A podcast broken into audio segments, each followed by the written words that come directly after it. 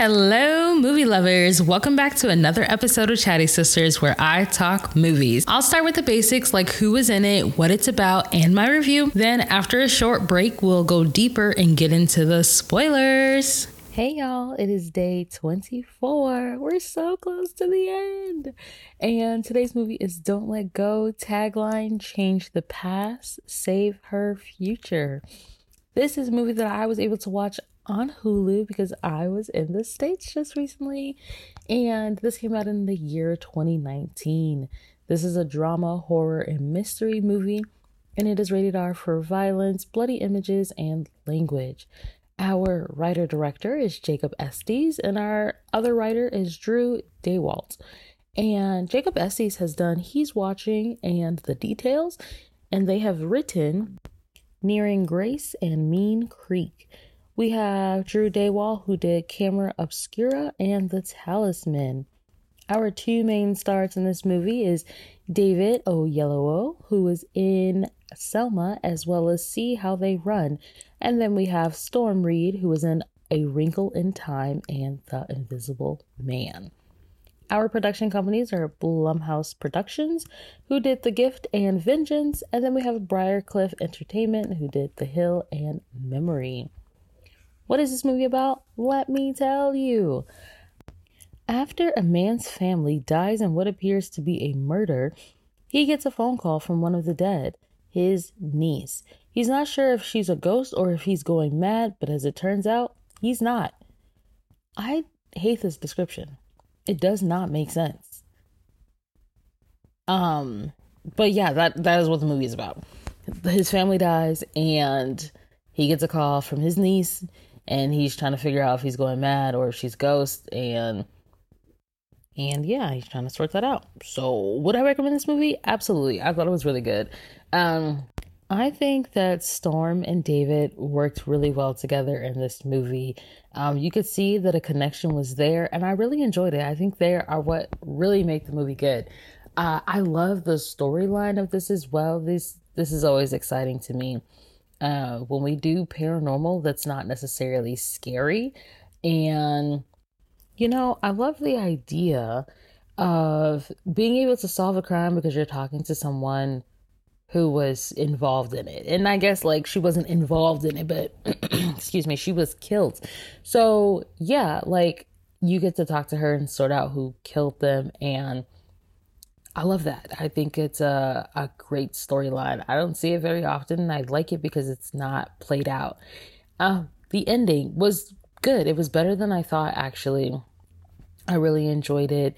Did I need more from the movie? No. It had definitely had a little twist in there that I quite enjoyed.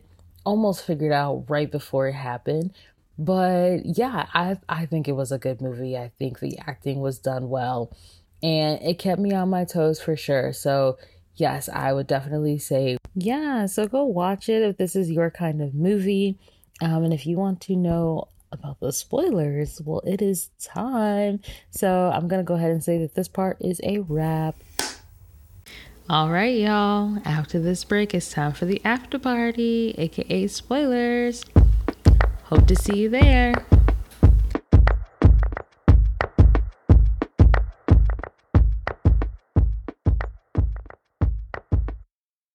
It's spoiler time, and I want to start off by saying that the relationship between Ashley and Jack was so cute and felt so wholesome.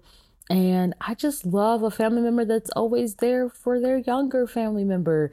Like, this relationship between them is awesome. And I mean, it's not even because the parents didn't care about their child. Like, the mom was busy, the dad was going through some things and going through some illegal things and but they love their kid.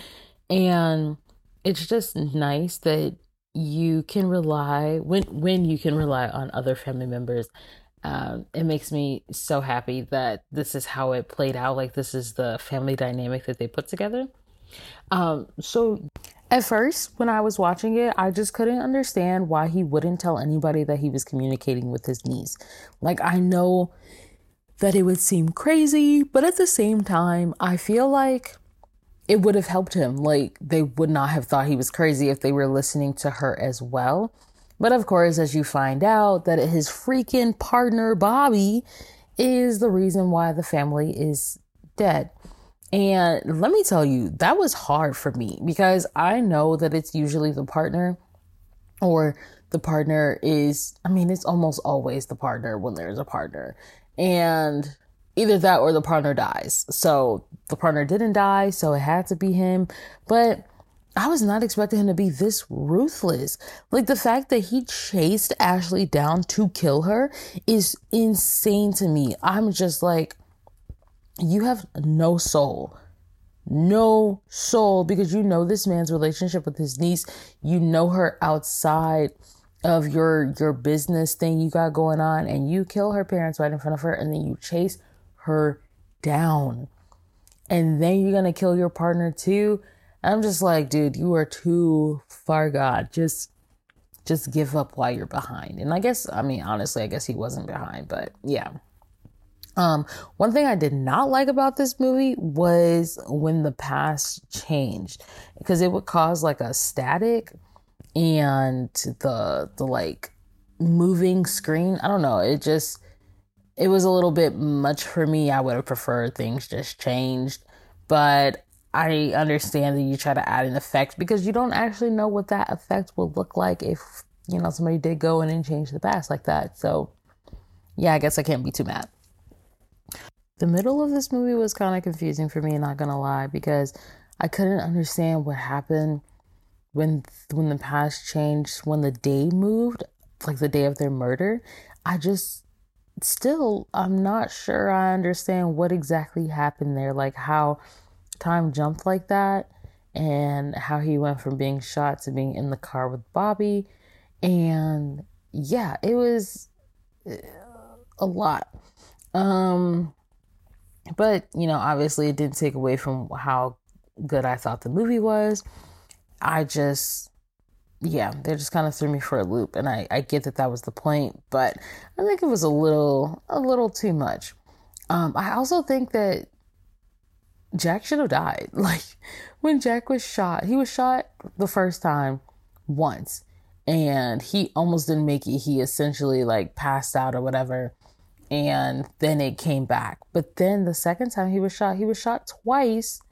And I'm like, dude, you should have definitely passed out at this point. he's like doing all these things and stuff like that. And I'm just like, this is this is a bit overboard.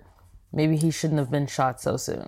So yeah, those are my two issues with the movie. But like I said, I really like the relationship between the characters, and I just had a really good time watching it. It kept my heart pumping. So let me know what you thought about the movie, and I will talk to you guys tomorrow. Thank you for listening today. I would love to hear your thoughts about the movie, so look for me on Twitter, Instagram, and threads at Chattie Sisters. And if you enjoyed today's podcast, share it and leave a review. Now, you know what I'm gonna say. If you don't believe me, then watch it. And if you don't agree, then comment.